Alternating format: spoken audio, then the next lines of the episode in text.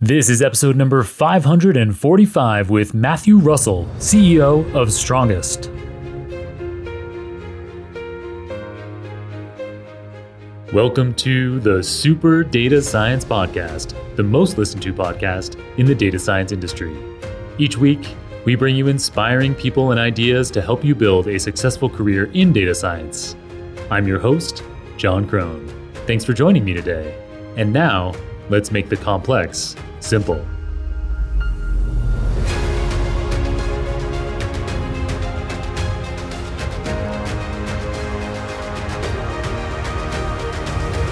Welcome back to the Super Data Science Podcast. Today's guest is the widely read, widely talented, and broadly experienced entrepreneur, Matthew Russell. Matthew is the founder and C E O of Strongest, the leading technology platform for global fitness events, which is growing into an application that uses machine learning models to make you stronger, faster, and fitter than ever before. Matthew's the author of four books published by O'Reilly, including the classic Mining the Social Web, which is now in its third edition. Prior to founding Strongest, Matthew served as C T O at several software companies. He holds a Bachelor of Science degree in computer science from the United States Air Force Academy, as well as a master's degree in computer science and machine learning from the U S Air Force Institute of Technology. In this episode, Matthew details the tech stack he uses to make it possible to provide data from fitness competitions to millions of spectators all over the world in real time, how he rapidly tests machine learning models for deployment into portable devices like the iPhone and the Apple Watch. He talks about multi-objective machine learning functions and why they're so widely useful in real-world applications, the three critical traits he looks for in anyone he hires, the values instilled in him by pursuing a military education, and the key skills he wishes he'd learned earlier in his career. Parts of today's episode, particularly in the first half, do get fairly technical as we dig into the open source software stack that enables the scalable deployment of data-intensive real-time applications. That said, much of the episode will appeal to anyone who's excited about physical fitness or commercializing A I. All right, you ready for another awesome episode? Let's go.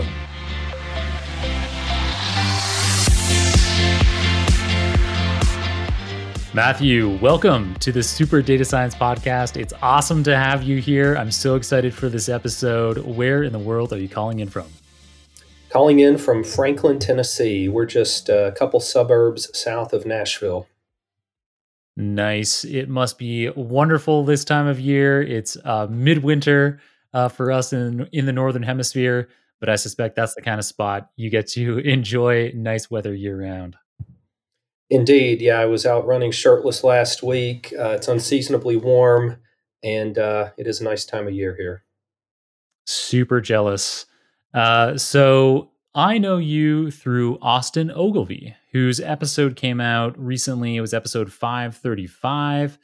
And Austin, when he found out that I didn't know you, was surprised because apparently we have a lot of common interests. And now that we've kind of planned our conversation for this episode, I one hundred percent agree. So I'm really glad that Austin made that connection. How do you know him? You've known him for a while? Yes, I've known Austin for many years now. So Austin um, previously started a company called Y Hat. I mm-hmm. was an early investor in Y Hat, and uh, you know, common interest there, just being many things ranging from data science, which was essentially the premise of the company, uh, mm-hmm. into philosophy and technology, you know, many other things. So uh, we really hit it off, stayed in touch, and uh, he's now an investor in Strongest. So we've we've uh, linked together in, in some common business interests over that time. Cool. Yeah, you're both fascinating characters. That episode was absolutely fascinating for me to record. And yeah, I'm looking forward to this one. You mentioned Strongest there. So you're the C E O and founder of Strongest, Uh, which you founded in two thousand eighteen, and you're currently capping off your pre-seed investments with well-known CrossFit brands and Austin Ogilvy, evidently, um, the serial data science entrepreneur, not a bad person to have as one of your investors. But yeah, I know. So, you know, I know that the ink hasn't dried at the time of recording on some of these CrossFit brands that are investing in your company. So we're not going to mention them by name, but they are, if people are into the sport of fitness or into weightlifting, these are the most recognizable names that um, are backing your company. So that is super cool. as of today, you are the leading platform for fitness events. So over two hundred fifty thousand competitive athletes have used the Strongest platform for events that for me and people I know in the CrossFit community are household names. So things like the Rogue Invitational, which blended CrossFit and strongman events. I know you mentioned there was some technical complexity to that for having a platform like yours run for an event like that. You were involved in the CrossFit Open announcements, which involves hundreds of thousands of athletes around the world paying twenty bucks. And then they are uh, in this giant pyramid that allows them to compete at the CrossFit Games ultimately, which happens once a year. And the top few dozen male and female athletes compete in that giant um, competition. But yeah, anybody can go in at the Open, and your platform was uh, what facilitated the Open announcements. And uh, yeah, I mean, other big events like Wodapalooza, it's just, it's a who's who for you of the biggest competitive fitness events on the planet. So two hundred fifty thousand competitive athletes have already used your platform across fifteen hundred fitness competitions. And recently you've had three hundred percent year over year revenue growth. It's absolutely uh, fascinating. And I'm sure you're going to want to talk about that, uh, this, this fitness platform itself, but this live event platform is just the thin end of the wedge for something much bigger. So you'll probably want to talk about that as well. So yeah, the floor is yours. Yeah. So, so as you said, we currently uh, are operating a, an amazing platform for running functional fitness events. So it's pretty versatile in terms of providing a point of sale solution for competition organizers uh, to collect payments, to score the events, to uh, disseminate leaderboards, to manage schedules, uh, which really gets complex. Um, but yeah, that's really a marketing platform in the grand scheme, because we, our customer for the events platform is really the competition organizer. Now, the interesting thing about a competition organizer is that they have an audience and they bring that audience with them to the events. And mm-hmm. so for every organizer, you have orders of magnitude more people that the or- organizer brings along. And yeah, we've recently launched our iOS and watchOS app. Uh, it's in the App Store. You can search for it. It's called Strongest. And it delivers a hyper-personalized experience for the athlete to help the athlete achieve more goals by understanding uh, their goals, their data, uh, the stimulus response relationships of the training program that they're enrolled in. And, uh, you know, I'd love to tell you as much about that as you'd like to hear. Yeah, super cool. I know that there are data science, data model, uh, A I involvements in that uh, in that uh, consumer-facing app um, that is still growing right now. But let's quickly first talk about the live events platform that you've already built and that is, you know, uh, powering these thousands of different competitions out there. So it's a web app. I imagine that there's huge amounts of data flows. You have all these different competitors, and people probably expect to see their results on the leaderboard in basically real time, for example. So how have you fleshed out that tech stack to be able to handle so much data in such a performant, reliable way? Yeah, it's it's a great question. So it is a problem that at a small scale, Um, doesn't seem like a particularly challenging problem. Most most problems uh, in isolation that are that are not at scale uh, usually aren't always that challenging. But when you mm-hmm. think about a situation in which you have like a, a group of really high profile athletes or a very large event with many athletes, and you start to think about the numbers of people who may want to keep up with the scores. So every person in the world may care right. about an event. Right, yeah, right. Like, it isn't just the athletes. There's, with an event like Wodapalooza or the Rogue Invitational, there are millions of people who want to be seeing in real time how the standings have changed as a result of the event that just finished. That's right. Yeah, you you may have lots of people following particularly well-known athletes, even on the larger regional events with, with athletes most people may not have heard of by name. They all have partners and friends and people that are keeping up with them. So go figure, if you have one organizer bringing, you know, hundreds of participants. Well, those hundreds of participants bring multiples along with them as well. So it, you know, you do end up with a, a problem of, of just scaling a web app in a performant way.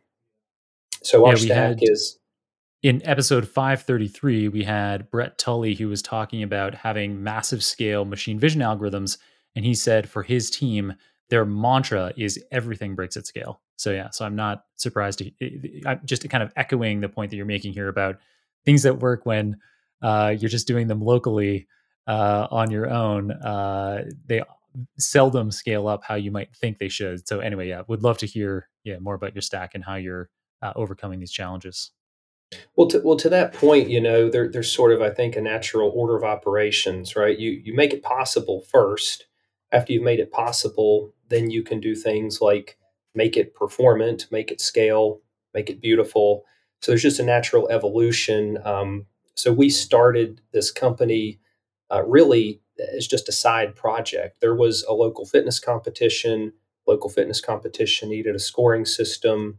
Just did this for fun. That particular uh, event was very successful. People started to ask, hey, can we use your scoring system? And I'm thinking, well, my scoring system. Oh, yeah, my scoring system, right? Yeah, that. So started to, you know, just sort of experience this natural, local, organic growth. And of course, people start to need things. Well, hey, can I capture payment with this? Can you support some other scoring policies? Well, over time, you end up with a scale problem uh, sort of in two dimensions. You may run one large event that could produce a traffic spike on your platform, or you may be running many smaller events simultaneously because the nature of the web traffic is such that you, you generally don't have a fitness competition on a Wednesday morning. You know, right. Most of your competitions are uh, going to be Saturday mornings, Sunday mornings. It, it tends to be uh, clustered. And when the traffic is high, the traffic is high. And when the traffic is low, the traffic is low.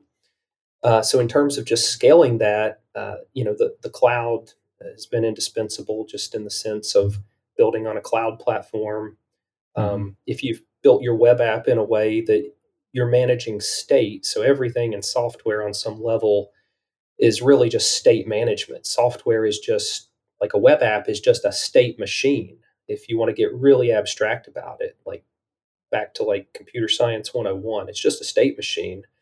And if you manage your state in your web app, according to best principles, you can generally scale horizontally, which is where cloud computing comes in, right? You can respond to spikes in traffic. You can use some uh, technology to help you cache more effectively. Um, so, so for us, you know, we've we've built on Heroku as a platform. Uh, it's been been really great for us.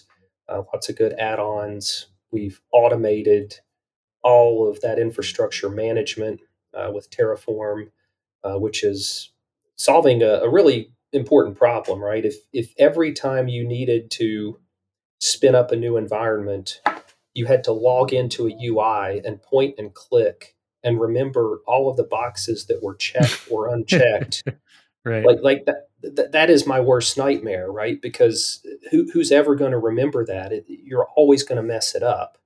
Well, Terraform is interesting in that it provides infrastructure as code, which is just a fancy way of saying we're going to declare our requirements uh, in a nice readable format, and we're going to let the software robots take care of provisioning that and deploying that and making that completely cookie cutter reproducible for us. Nice. That makes a lot of sense. And so by using a tool like Terraform to manage your infrastructure, it allows you to automatically scale your systems horizontally, which means adding more compute servers into the picture. Um, and um, yeah, so I can I can see how that, that makes a huge amount of sense. You're on a Saturday morning and all of a sudden you've got a whole bunch of fitness competitions going on all over the world. And so Um, while on Friday, you only needed a couple of servers running, all of a sudden Saturday morning, Terraform somehow in interaction with Heroku can get a sense that there's more demand than usual, and maybe it can automatically scale up and add more servers on um, that are, you know, running the app separate, separately, and allow all of those competitions to uh, to have highly performant real-time results. I probably butchered some of my uh, trying to recap back to you what I said there, but you can let the audience know what I got wrong. And uh, well, yeah. yeah. That's a, it's a good summary. I mean, I would think of it like this. The the job of provisioning the full stack is what you delegate to Terraform, so that ultimately you, you are literally running a script and you are provisioning everything to get a complete replica of your production system, which which can be handy for a variety of reasons. And then in general, uh, whether it's A W S or Google Cloud or Heroku, Um, there's some knobs you can turn, and of course you can pre-configure those with Terraform uh, to give you some of that nice horizontal scaling in response to um, response times, in response to uh, traffic loads, things of that nature. Cool. Many thanks to the Master of Data Science program at the University of California, Irvine for sponsoring today's episode. The U C Irvine Master of Data Science program blends statistics and computer science principles with partners from industry to empower students to innovate in the field of data science. Located on the tech coast of Southern California, students of the program will enjoy a powerhouse ecosystem where over a third of Fortune five hundred companies are located. Take a giant leap in your data science career through the U C Irvine Master of Data Science program. To learn more, head to superdatascience dot com slash U C I. That's superdatascience dot com slash U C I. Check it out. Uh, much more eloquent and knowledgeable than my ability to summarize it, but it all made perfect sense to me. Uh, so that's super cool. Um, so I imagine the challenges with building and scaling a web app like your live events platform is quite different from the kind of tech stack that you need to scale your iOS app. So uh, we mentioned earlier how this live events platform is kind of the thin end, the marketing wedge to to grow the Strongest platform, which uh, will be this tool that allows people, large amounts of people all over the world, to be using an iOS app or their Apple Watch, um, an integration right there with the Apple Health Kit, to allow them to um, to progress towards their goals, to get um, guidance on how they can be achieving those goals. So I guess it would be useful for me and for the audience to have a bit more detail on how that app works today, what your vision is for the future, and then, yeah, how you make that happen, uh, what the tech stack is like. Yeah, so at the core, Strongest is a connected A I platform in the strength and conditioning space. And as a maxim, I would say that that its job is to fundamentally understand fitness and fitness data as a domain. Um, it's a bit like your own personal exercise physiologist at the core. That's really the mission of the technology within the company. And so when you start to think about that, the data model is, is paramount. It all starts with the data model. And we've approached building an app, I think, in a in a different way than most fitness apps have approached it. So when I look at the App Store, I see uh, literally a wasteland of fitness apps. Right there, there are more fitness apps than than you can even count. There and are. so so it's a very crowded space, you know, in, in that regard. And then you say, well, what do all of these fitness apps actually do, or most of them anyway? Well, most of them are really content delivery platforms of some kind, mm-hmm. right? They're they're giving you a description of some exercise or workouts or training. They're saying, go do this.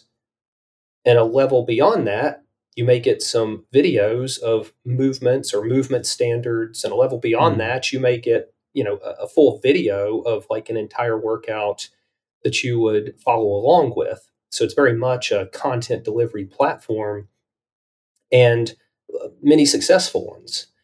What we've done is sort of, we've sort of played to my strengths as a technologist and data scientist. And we've approached this from really the other spectrum, which is let's start with a deep understanding of the data, right? So like one of my principles for data science is like, know thy data and know thyself. And so if you're going to build software that has to really know the data, um, you've really got to know the data, and you've got to know yourself, because you've got to know your own biases in this as the creator of the technology. Um, and, and you, you've just got to at least be cognizant, cognizant of that. And, um, you know, where, where some of the, the sharp corners can be, you know, as, as you scale this thing. So starting with the data model, um, it's like, well, how do you, how do you even wrap your head around that? Right. This took some time to think through. Well, in, in one of my previous roles, you know, I spent about a decade at a company, uh, really amazing experience. We were building natural language processing technology in the earliest days. I mean, we we were literally taking research papers out of Stanford, prototyping them in my lab, and then productionizing this for government organizations, banks, healthcare companies. And so I developed a particular set of skills in natural language processing.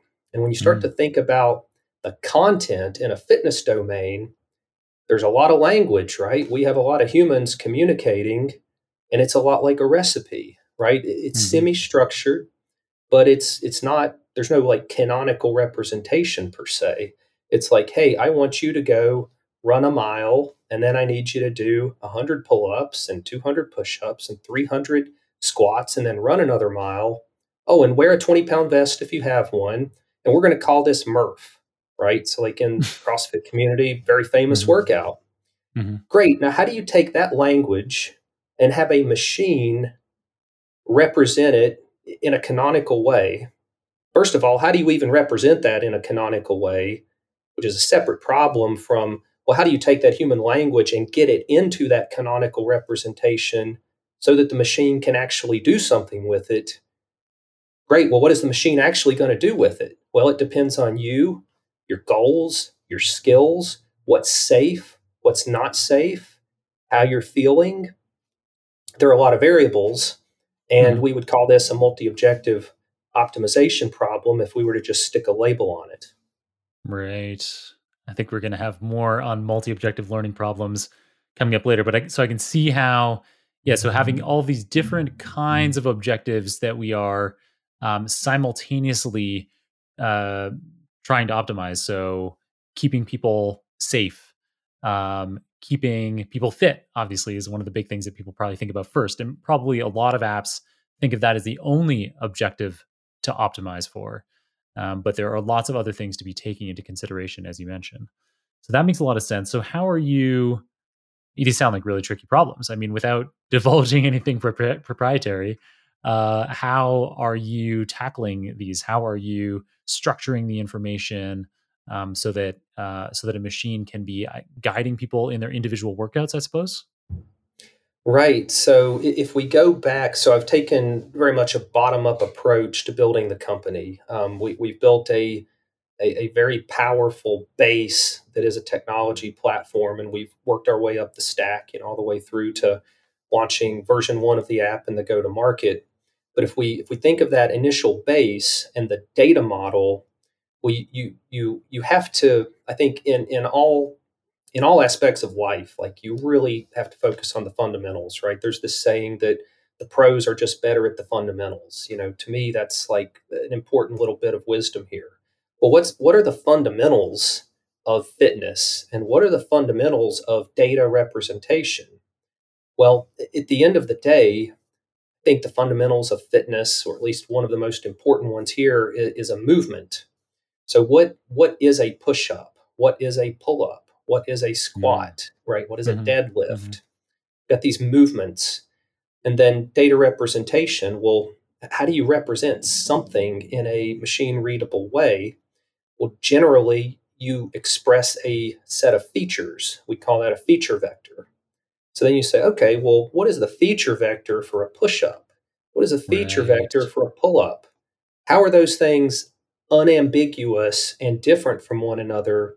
What are the set of features you have to represent in order to ensure that there's no ambiguity? And, you know, in, in the grand scheme, it's a fairly finite universe, although it is sort of an open universe in the sense that you could invent new movements, uh, new movement standards, new pieces of equipment. But in general, um, you know, it's fairly finite. And so it is it is a tractable problem that that you can approach. And it does take a lot of thinking to get that right. But once you can represent the movements, you can move up a level in the stack and say, well, what is a workout? Well, a workout is a particular procedure you are running where the atomic units are parameterized movements, right? Mm-hmm. Go do one hundred push-ups within a time limit. Go do two hundred um, air squats within a time limit. Sequence them in a particular way after one another. And while those are not the exact quantities, right, of the Murph workout we mentioned, did that on purpose because what you really need in a training program is a way to achieve a goal. And so as you move up the stack one more level to a program, you're starting to look at uh, cause and effect, stimulus and response, trying to understand what would the adaptive response be if you put on your exercise scientist hat of doing certain quantities of a movement with a certain work to rest ratio. And you do that, you know, in, in some type of iterative fashion, taking checkpoints along the way, figuring out, well, are we actually trending toward the goal or not? Right. That's the definition right. of learning and a learning problem. Mm-hmm, mm-hmm, mm-hmm. Cool. Yeah. I think I'm starting to piece together how this all works, and it sounds cool. It does not sound, I've sampled a lot of different fitness apps over the years, and it does sound like you've got a unique angle here that could uh, create benefits for users across all of the objectives that they have, like fitness and staying healthy, um, you know, avoiding injury. Um, and I guess things like their time constraints as well have to come in. Uh, so yeah, go ahead. Yeah, I was just going to say uh, the, the time domain is very important, right? So as as a human, you are you're working on a time scale. You have goals, you have objectives, you have reasonable expectations. And when you start to think about the efficacy of any exercise program, um, the time domain is is critical. Um, the wor- both within a workout, right? The the stimulus and response of a workout, work to rest ratio, right? Go do three sets of ten on the bench press and rest two minutes in between the sets, right? That's that's a very different stimulus or response than saying, go do one hundred push-ups as fast as humanly possible, right? They're, they're different stimulus-response uh, relationships there, but also within the program. Well, are you going to do three workouts, one per day for three days, take a rest day, do two more workouts, Mm-hmm. one per day for two days, take a rest day. Mm-hmm. You're going to work out five days in a row. Um, th- these are all variables that uh, at, at the end of the day, the consumer wants to achieve something. And so Mm-hmm. as, as cool and interesting as the technology may be, and, and as easy as it is to get lost in the data science of it, um, the exercise program has to work. It has to have an efficacy that's acceptable.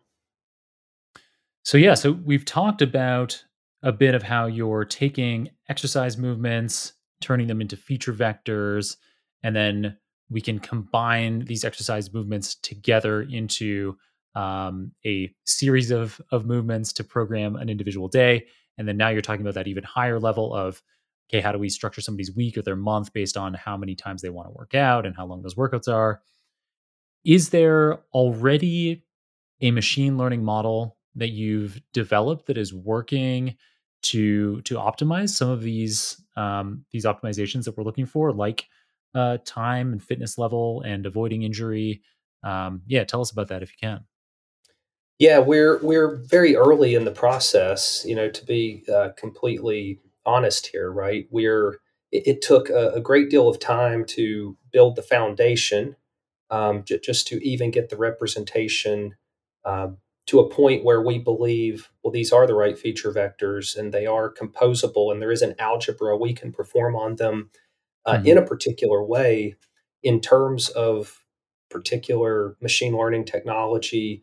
Uh, I'm a pragmatist when it comes to this, and I generally like to mm-hmm. start with the simpler, easier to use technology and work my way up the stack again. So as a yep. as a data scientist, um, you know, I the number one K P I for me and what I've always taught as like the most important K P I for data science, it's maximizing the number of experiments you can run per unit time, right? So it might take me a week to set up a harness to run an experiment, but then I should be able to run the next experiment a lot faster. And as I learn things, keep moving a lot faster, right? So I want to not just have a velocity, but I want to see that, that velocity increase over time. So a lot of our, a lot of our time so far has been uh, really just shipping version one of the platform, nailing the data representation, uh, getting a good experience in place, because those users are paramount, right? That that's the whole goal here is once someone downloads the app to, to make a great impression, to keep them around and to learn everything we can about their wants and needs, uh, as well as learn what we can to just improve the, the core app and its personalization mechanisms along the way. Cool. Struggling with broken pipelines, stale dashboards, missing data? You're not alone. Look no further than Monte Carlo, the leading end-to-end data observability platform.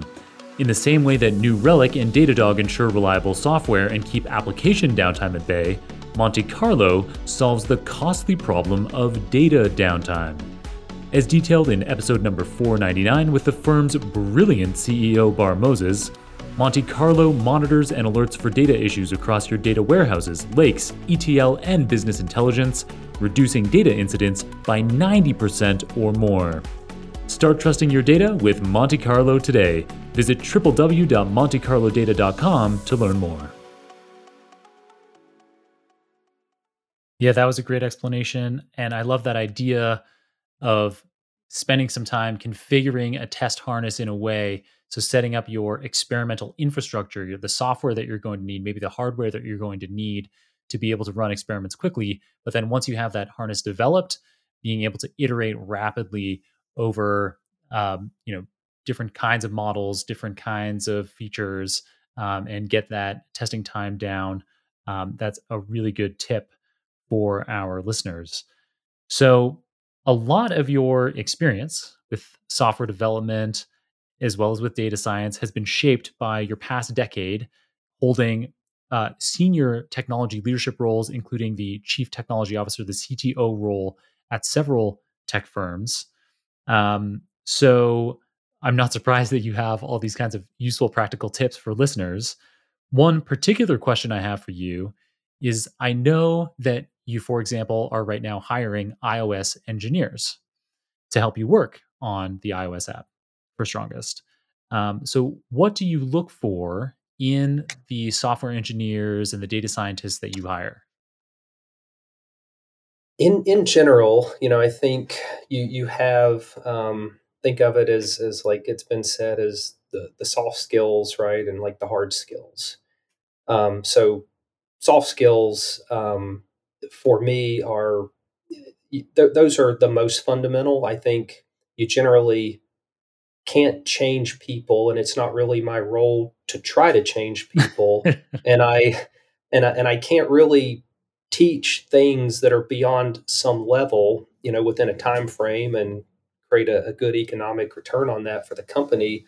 So I always mm. start with, you know, what back to like first principles, right? Integrity uh, is always the core. And, and it's, it's like so obvious that my, my, My tendency is to not even want to mention it, but but for me, if if I can't trust you, I can't work with you. And as much as I wish that I could trust everyone and work with everyone, uh, experience right. has just proven otherwise. So mm-hmm. I start with integrity. Um, when you make a commitment, can you keep a commitment, even if it hurts? Right. So we move into grit. Right. Are you are you a person that's going to persevere? and work through the hard stuff.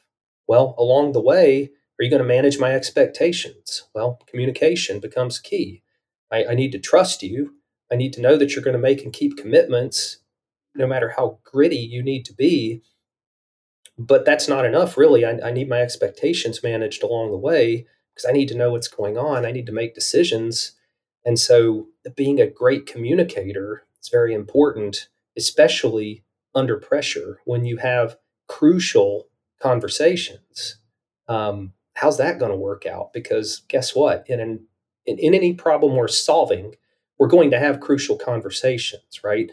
Uh, emotions are going to be high and run strong. You know, the stakes are, are going to be big, and we're going to disagree on some things. Well, that's a crucial conversation. So, so I generally look at those soft skills, regardless of the role. And then in terms of hard skills, it's it's really whatever is required. So, um, if if you're just getting started, you're very early, you may need really great senior or principal engineers to help lay down architecture and patterns and foundation. But there's this saying that if your junior engineers cannot read and understand the code that your senior engineers wrote, you should fire your senior engineers. So eventually it has to be the case that you've produced a foundation that you can start to um, fill in with other roles organizationally. And so eventually you, you would expect to specialize the labor a bit. Uh, things could get a bit more narrower and focused, say going from a senior engineer to a junior engineer in, in some cases, um, mm-hmm. because you just sort of um, naturally have to evolve that way to scale something. Um, and, and at the moment, yeah, it, iOS is very much the core foundation of our iOS and watchOS app. You you would have to have practical skills and experience making your way through the many iOS frameworks to be effective as an iOS engineer. But as as the app evolves, you can start to plug into that architecture. You could be a junior iOS engineer and, and have a little bit of experience and a desire to acquire more experience. So that would be, you know, like a set of skills in particular. Most of the data, um, not surprisingly, starts within the experience of the app, you know, either on your phone or your watch. Mm-hmm. It eventually makes it to a server. So once you're on the server, slightly different set of skills. It's not iOS anymore once it's on the server. Um, now you can use a different tool chain and a different stack, and you would generally use the best tool for the job. So a, a lot of my data science experience and my deepest depths are, are very Pythonic. So we we very religiously at this point use Python, um, and it's and it's been really good to us. Cool. Yeah, those are really great uh, pragmatic tips and good examples that color what you look for in hard skills for specific roles. I loved the soft skills that you mentioned: integrity, grit, communication. Those are all so valuable in anyone that with, with any software developer, we have to have a huge amount of trust because they spend hours, maybe even days if they're a bit more senior, on their own. And you have to trust that they're tackling the hard problems in an efficient way. Um, so yeah, so I love those points. If people feel If a listener feels like they have integrity, grit, and good communication skills to manage your expectations, and in particular, if at this time they also have skills with the iOS um, uh, atmosphere, the uh, the iOS environment rather, um, uh, how can they apply? I guess they can go to the strongest dot A I uh, website. Yeah, strongest dot com. Oh, strongest dot com. Is... I forgot that you bought that. Yeah, that is the, yeah, it's just, it sounds like such an expensive domain that I don't think that somebody, yeah, you did it. Um, yeah, so yeah, of we, course, that's where they go. We've, we've got the .com. Um, if you're going to build a, a consumer brand, uh, w- which is very much what we're, we're doing in, in the vision of the company, um, it, it's just memorable, right? You, you don't need to remember some weird suffix, you know, you just need to remember, oh, strongest dot com. So yeah. that that was a key piece, you know, of the, the broader strategy. Oh, it makes so much sense. Yeah. Um, and my apologies for forgetting. Um, And yeah, so, but they can head there, and obviously you have a, you know, a, a careers page. Um, cool. So hopefully yeah. uh, LinkedIn is another, another great way to connect, right? Because ultimately, you know, we're, we're going to have to talk about professional experience and, right. and just generally uh, get to know each other on that level. So that's always another, another good way to find me as well. Cool. There you go. And at the end of the show, we'll talk about all the various ways to get in touch with you. And of course, we'll be sure to include things like the hiring page for Strongest, as well as your uh, LinkedIn page in the show notes. In addition to all of this experience that you have as a C T O, as a senior leader in technology over the past decade, you also have done a lot in terms of written and oral communication with the public about technology. So it's amazing that we've already come this far into the episode, and we haven't even had the opportunity to talk about all of the books that you've written. So often I have book authors on the show, and that's where we focus almost the entire episode. But the things that you're doing as a practitioner, as a technologist, I thought were even more interesting than the author, than, than all of the books that you've written. Not to say that they aren't interesting, but it's just you have so many things going on. So you've written uh, four books for O'Reilly, many of which have several editions. So twenty-one Recipes for Mining Twitter, PayPal A P Is Up and Running, Dojo, The Definitive Guide, and now in its third edition is Mining the Social Web. And I thought that that might be a book that in particular resonates with our data science audience. Um, so what do you cover in Mining the Social Web? Yeah, Mining the Social Web. So the first, uh, to contextualize it, the first edition of the book was published before any of the big tech companies that, that are social platforms had gone public. So, um, you know, Facebook, Twitter, uh, were, were the two big ones really uh, at the time. MySpace was still a thing back then as well. And um, the thought I had was, okay, this is not just a fad. This is the new normal, although it was unclear maybe if, if it really was, but it seemed that way to me. And I thought, okay, if if you start to scale this and, and think about all of the privacy considerations and everything that advanced technology could bring to bear on the data that people seemed so eager to uh, provide these platforms, you know, where does that lead? And so the point of the book was not so much to uh, voice an opinion on that and cast judgment on whether it's good or bad so much as it was to be very pragmatic and show people in a very hands-on way what you could do with the data. So we've organized that book into chapters, one per social network, essentially. Mm-hmm. So it's very, you could cherry pick chapters if you were only interested on Instagram or Facebook or what have you. Uh, you know, you could just cherry pick a chapter, but you could also just read the book from cover to cover, and it tells a good story, uh, kind of a crescendo in complexity as you run through it. But the the general thought process was, let's just make people aware uh, of, of what's possible here, and let's do it in a way that, back to patterns, like every every chapter has a format. So, um, you know, I, I think. Is in one of my talks, you know, I described the format as uh, aspire, acquire, analyze, summarize. So aspire, well, I need a hypothesis. I need a question I want answered. There's something I want to learn. I've aspired to figure something out. Acquire, okay, let me go get a data set and maybe even a set of skills I don't have or some software that can help me, um, you know, to actually have the tools, back to having a workspace to to solve a problem. So I've got a, a problem, and now I've got some tools, some skills, some data. Let me analyze that data. Let me let me get my hands dirty. Let me see what I can learn. And then along the way, summarize. Well, a summarization in this context is is really just a checkpoint of, of what you've learned um, in a concrete enough way that you could structure that as like a miniature experiment. And then, of course, back to our K P I for data science being, well, let me maximize my number of experiments per unit time, and let me try to increase my rate of learning. Well, that sounds like a pretty good pattern. And uh, mm-hmm. in the abstract, um, that's the way each chapter flows in the book. Cool. Aspire, acquire, summarize. Did I miss one or is that it? Aspire, acquire, analyze, summarize. Ah, analyze, summarize. I knew I missed one. Cool. Yeah, that's a really great uh, kind of framework.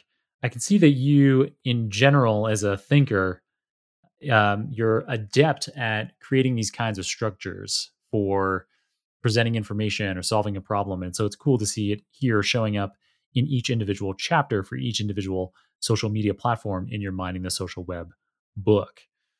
Uh, so I've alluded to it already, and then you did as well by mentioning a talk. You've given some big talks. You've done several talks at O'Reilly conferences before the pandemic hit. And a talk of yours that particularly interested me was a TEDx talk that you did on um, having multiple objective functions. So we talked about this earlier in the episode about having, for example, for the Strongest iOS app, there are multiple objective functions that we're catering to. The time that a person can invest in their fitness, what their fitness goal is, and things like avoiding injuries. So um, that TEDx talk, it brings that concept to the audience in uh, a fun, tangible way. And that's the zombie apocalypse. Yeah. Yeah. So I've, I've, uh, yeah. So I think the, the title of the talk was something like how A I can make us stronger, faster, and harder to kill. And becoming stronger and faster and harder to kill, that is a multi-objective optimization problem, because what makes you stronger may not make you faster. What makes you faster may not make you harder to kill, right? So at the end of the day, any, any sufficiently complex problem, Uh, you have to make some trade-offs, and you can't max out every single variable because it's either intractable or really impractical uh, to try to do so. Uh, so as like a human, I, I really like this idea that if I could be ready for the zombie apocalypse, uh, I sleep well at night, you know, I, I feel good about myself. And I, I just sort of let in the talk, you know, with, with a little bit of humor and, and and maybe a little bit of pragmatic thinking on just resiliency in right. order to to get into the A I. Well, however likely a zombie apocalypse is, something else that that kind of thinking really prepares you for is something like the CrossFit Open. So we talked about earlier um, how your platform, how Strongest, is the leading platform for fitness events.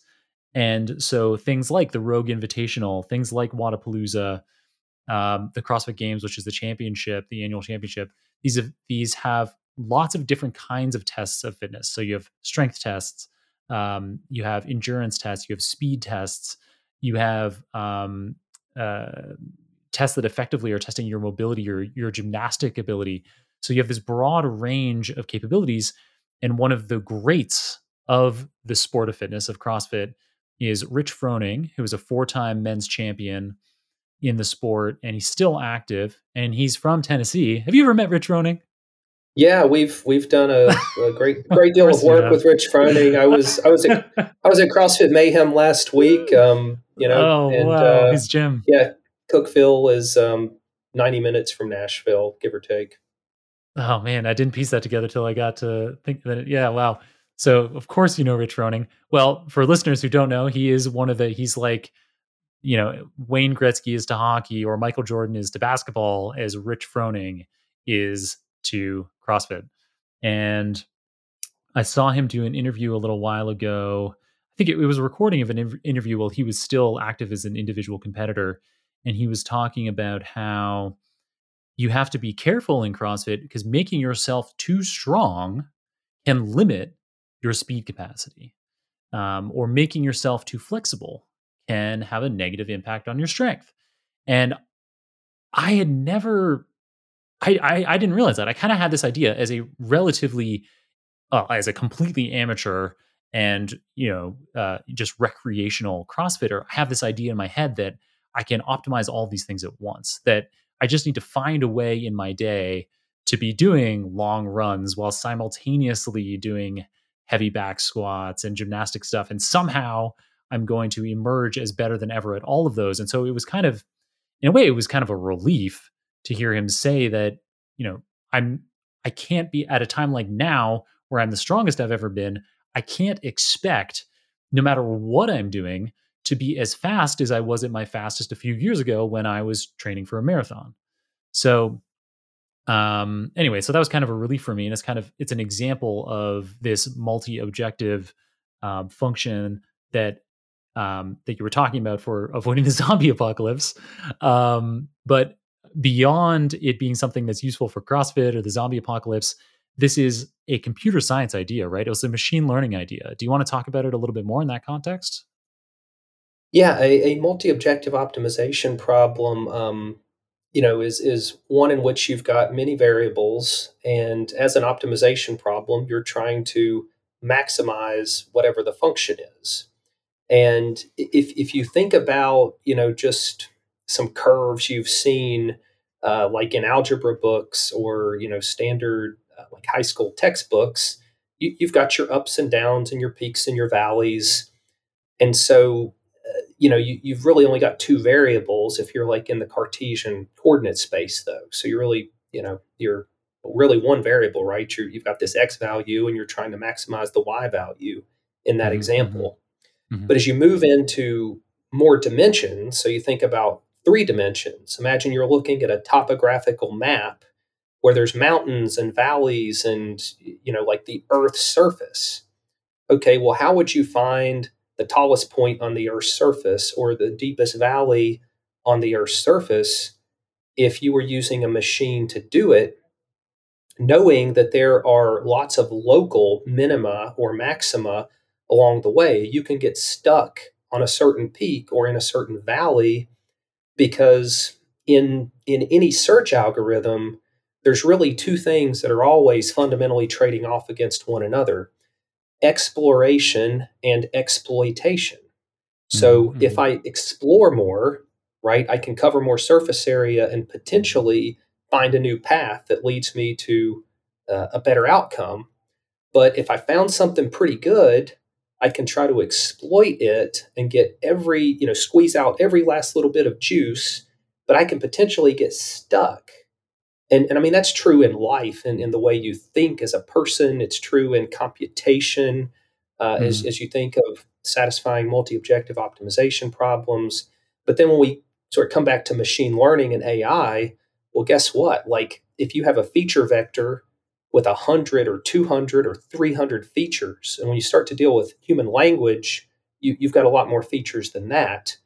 Well, now we've got this hyperspace, potentially hundreds or thousands or more features. And you're trying to navigate all these hyperplanes and maximize or minimize some outcome. I mean, that that's where the state of the art constantly leads us, is better techniques to do that, right? That's what all the rage about neural networks as of late has been, uh, is, is just finding ways to, to navigate like Uh, multi-objective optimization problems in, in hyperspace with lots of dimensions. Super cool. And you know a lot about this because you studied this in your master's. uh, so yeah, do you, I'll, I'll give a bit of an intro to that. So out of all the incredible things that we've already described about you, Matthew, we haven't even gotten to your background, which is, um, It's it's not the well, it isn't the most common path that we have um, into becoming, you know, serial C T O, serial technical book author. And I think it might open some listeners' minds to another um, path that they have as an option, um, certainly in the U S and probably in any country, um, which is that you can gain your education as a part of military service. So you, for example, uh, got your education while in the Air Force. So you got a Bachelor of Science in Computer Science uh, with distinction while also on the parachute team. uh, and then you did a Master's in Science in Computer Science and Machine Learning, again with distinction. And in that, you focused on these multi-objective functions, these multi-objective problems. So I'm sure that there are a million things that you can describe to us about that. That background, but um, I'd just love for you to share with the audience how that experience, yeah, how that was useful to you later in your career, and and why other people might want to consider this uh, military education route themselves. Yeah, I, w- I would love to to say a little bit about that. Um, I grew up in rural West Virginia with my great-grandparents. So this was like the greatest generation, right? They were in their seventies when I was like a little kid, um, j- just to put that in perspective, like multiple generational gaps. And we were living somewhere around the poverty line. You know, there was not a lot of opportunity. And so my best path uh, to have a future was, you know, there were only so many possibilities that I could see. And the best possibility I could see uh, was military service. And then I learned, well, you could essentially go to a military school like the Air Force Academy or West Point or the Naval Academy, get a world-class education, um, learn to be a leader in, in what's really a leadership laboratory, Um, go do some great things, you know, for your country along the way. And, uh, you know, who knows what's on the other side of all that, depending on, you know, how long you want to stay in uniform and, and what you learn along the way. So for me, um, the Air Force Academy, like, like getting into the Air Force Academy was a multi-objective optimization problem because you, you had to have certain test scores. You had to have a certain level of civic participation, you had to have a certain level of physical fitness, you had to have a certain leadership aptitude, you had to get congressional appointments. So so for me, that was an interesting problem space that that said, you've got to be a, a reasonably well-rounded person to, to even get in the front door. Mm-hmm. And then by the way, once you get in the front door, there's a lot of other people that did it too. And, right. uh, you know, so you're going to be surrounded by by some amazing people while you're there. Um, and and that was just, you know, obviously a lot of people will say in the military, that's one of the best, best aspects of it is just the quality of people you get to spend your time with and, and the camaraderie uh, around that. So I had this chance to, to be a well-rounded person and, and sort of take that to an extreme, uh, studied computer science, uh, went on and, and did a master's and studied computer science again. The the problem for my thesis that, that was really what opened my eyes to machine learning and multi-objective optimization problems in general was, uh, so so this was back in two thousand four, two thousand five timeframe. The idea was, well, what if we could route swarms of unmanned aerial vehicles that were very, very small, you know, maybe small to the point of insect small or bird small. So back in two thousand four, two thousand five, th- there is no such thing. You could have read My- Michael Crichton's book Prey and so- sort of got some ideas. Mm-hmm. Uh, but, but but this was not a thing, really. It was a bit futuristic. So the Air Force was, was working on practical applications of this uh, early, and I had a chance to tap into an Air Force research program and produce a thesis um, on the topic. We we basically did two things. One was, well, how do you how do you even simulate this with software in general? Like, how do you even simulate something like this, regardless of what it actually does? That that's um, a high performance computing problem, especially back in the early two thousands. And then the, the really interesting part to me was more of the algorithmic aspect of it. And the idea was, if you had this swarm, and there were multiple objectives, right? So some of these U A Vs might be providing um, camera coverage to an area. Some of these U A Vs might have lasers on them. Some of them might be taking uh, other sensor measurements, right? You've got multiple objectives. Well, well, how do you how do you cover a surface area and provide a certain level of sensor coverage in a way that's completely decentralized, right? You don't want to be able to, if, you know, if you were to knock one of these U A Vs out of the sky, how does the swarm reconfigure right. itself in a completely decentralized way and continue the mission?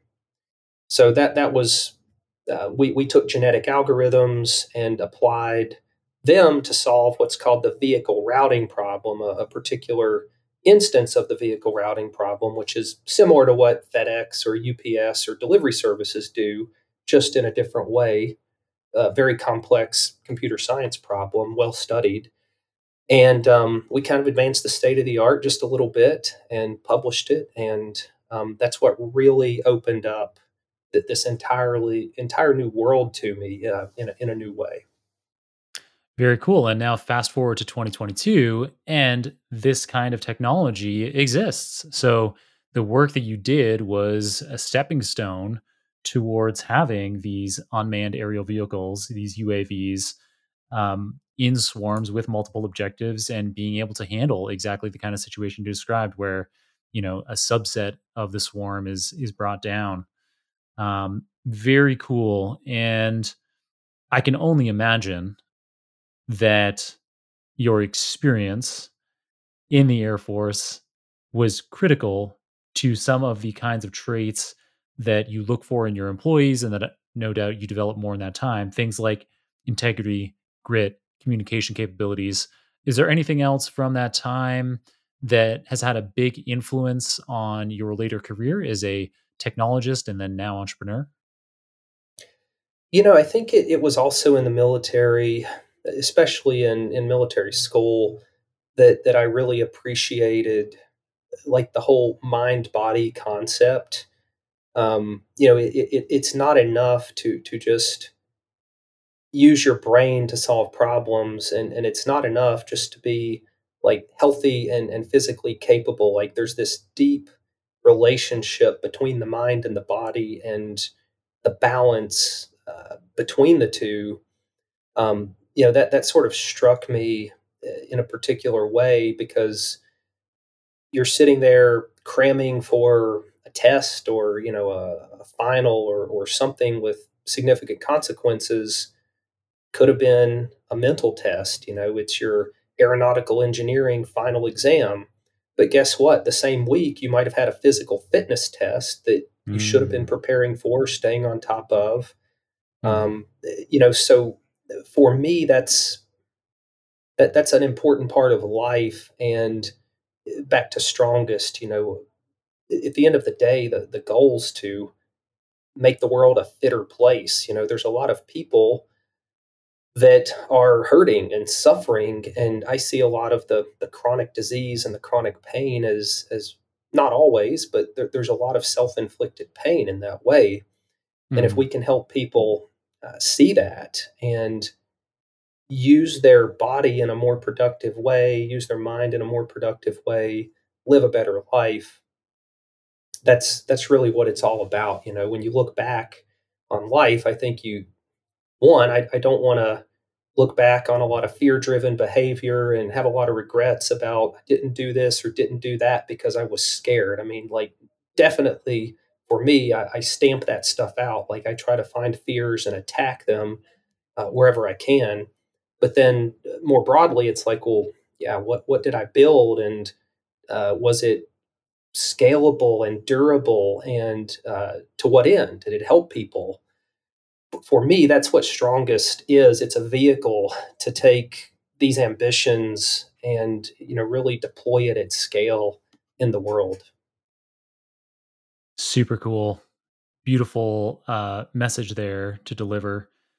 Is there anything that, you know, given your your you're relatively young, but you've already achieved an absolute ton, the the military service, authoring many editions of four completely different books, uh, C T O of several different tech firms, and now a an entrepreneur behind what is already a remarkably successful early startup. Is there anything that you wish you'd done sooner to attain the success that you've had? Yeah, there there are maybe a couple, two things that immediately come to mind. Um, you know, one is that I, I wish I would have built a better foundation of business fundamentals much earlier in life. And another is that I wish I had appreciated feelings and emotions and, um, things that are that have nothing to do with technology or, or engineering, but are just uh, quintessential to the human experience uh, on a deeper level. A lot of my life, you know, was kind of working around feelings and not, not fully understanding emotions, like not really being able to put a precise label or word on certain emotions. I think looking back, wow, you know, one, I'm glad I've, I've started to figure some of that stuff out. And two, you know, I know I've got a lot more to do there, but wish I wish I'd had a better grasp, because I think that's back to fundamentals. Like those are just fundamentals, being human. And then on the capitalism piece of this, you know, business fundamentals, well, capitalism, think about that for a minute. Like an ism is like, we're going to systematically uh, build, you know, a world around something. Well, capitalism is like, well, we're going to build a society on this premise that that it's, to some extent, all about the money. We're going to disagree on, you know, religion and politics and lots of things, but we're going to agree on the rules for making money.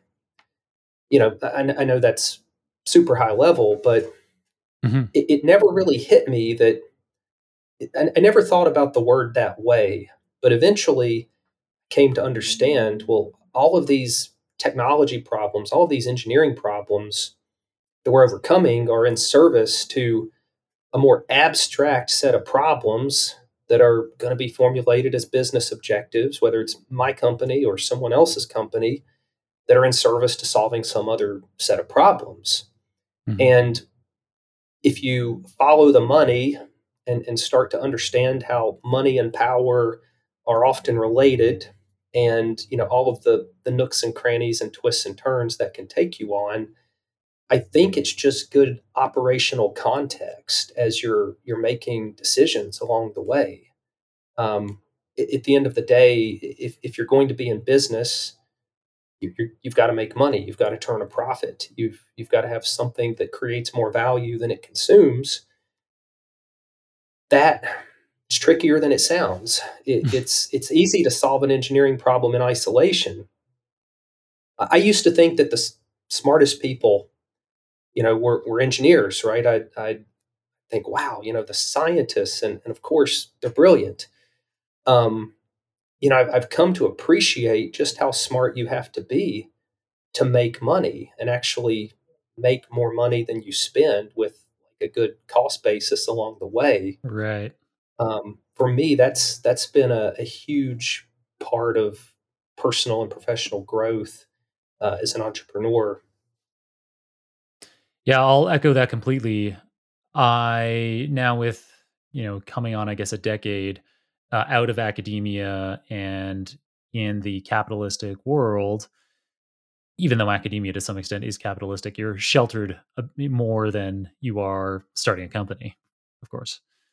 And I think that a lot of scientists and engineers share that perception that, you know, this work that we're doing with linear algebra and calculus and machine learning models, probability theory, this is really complicated and we're really intelligent for knowing it. And of course you are, but being able to make those mathematical foundations work in the real world on an application that somebody hasn't already figured out how to do efficiently, that you can sell to somebody else, that you can generate a profit on, It really it can be difficult. And it's interesting how I know there are people out there who study business and economics as degrees, but it seems to me that at every level of education, elementary school, high school, undergrad, grad school, having increasing complexities of economic understanding, of pitching company ideas, of marketing an idea, of figuring out how to price something so that it's profitable. These kinds of skills, most of us only learn them after academia. And I'm not sure why the system needs to be that way. Like, even if you think about people who, like, in a more everyday level, like, not everybody needs to go out and start a company, but just in terms of the economics of running your life profit- profitably, most people don't learn that and either have to kind of come across it haphazardly or have somebody teach them, a friend or a family member, um, or they're just, you know, racking up credit card debt because you just think, I can I can spend. Somebody's giving me the authority to spend. I'm going to buy more things and not kind of worry about what's what that's going to be like ten years from now.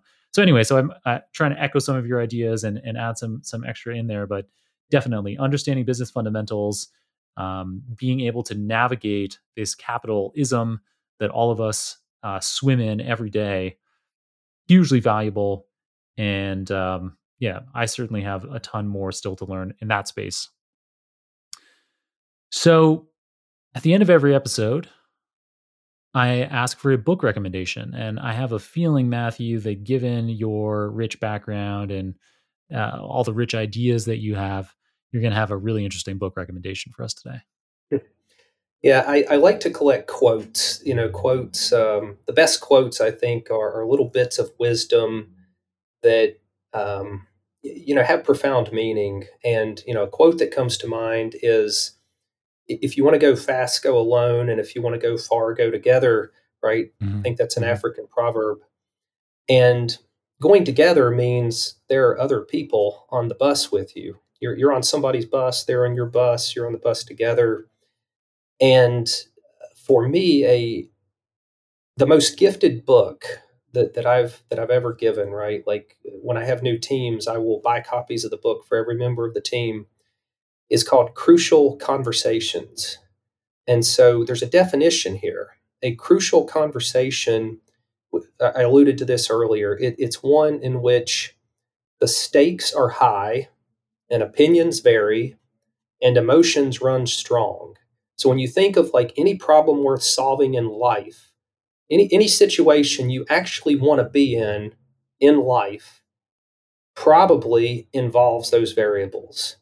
And when you're interacting with another person, you you have to be able to navigate that.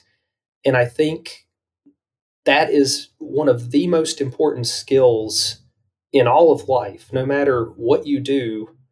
If you can navigate a crucial conversation, right? If if you argue with someone, you know, we've all heard that that even if you win an argument, right, you, you still sort of lose the argument, right? Because when you argue with someone, you're, you're, you win it, you, you sort of strip down someone's perception of reality in a way that probably hurts a little bit uh, or, or is uncomfortable. Sometimes you have to help people see things more clearly. Some things you need to see things more clearly, regardless of which direction, you know, the, the conversation flows.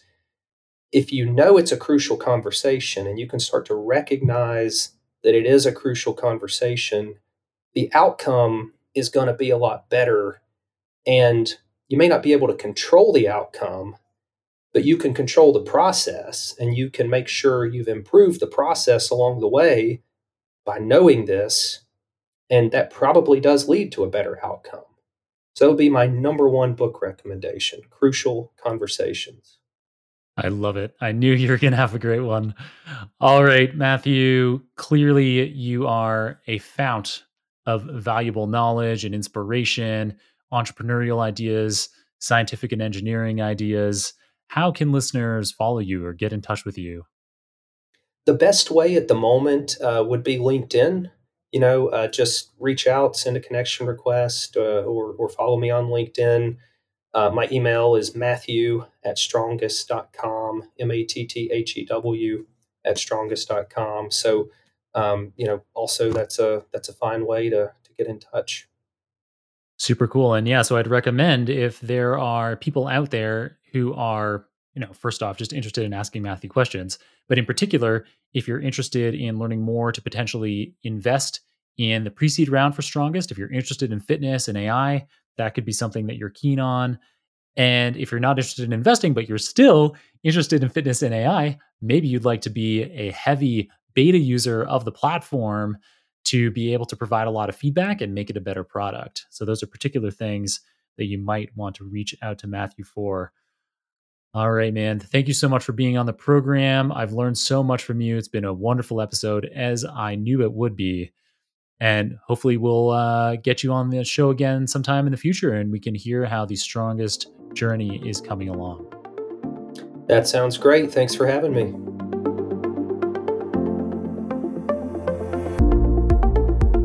What an inspiring entrepreneur and data scientist Matthew is. He has tons of success in the rearview mirror, but no doubt orders of magnitude more lie ahead for him.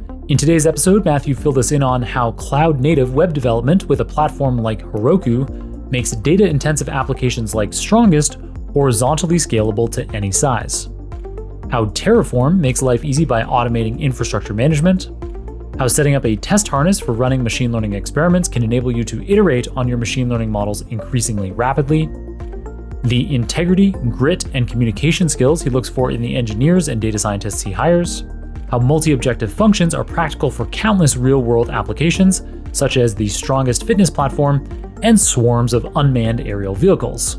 And he covered how he wishes he'd better understood emotions and business fundamentals earlier on in his career.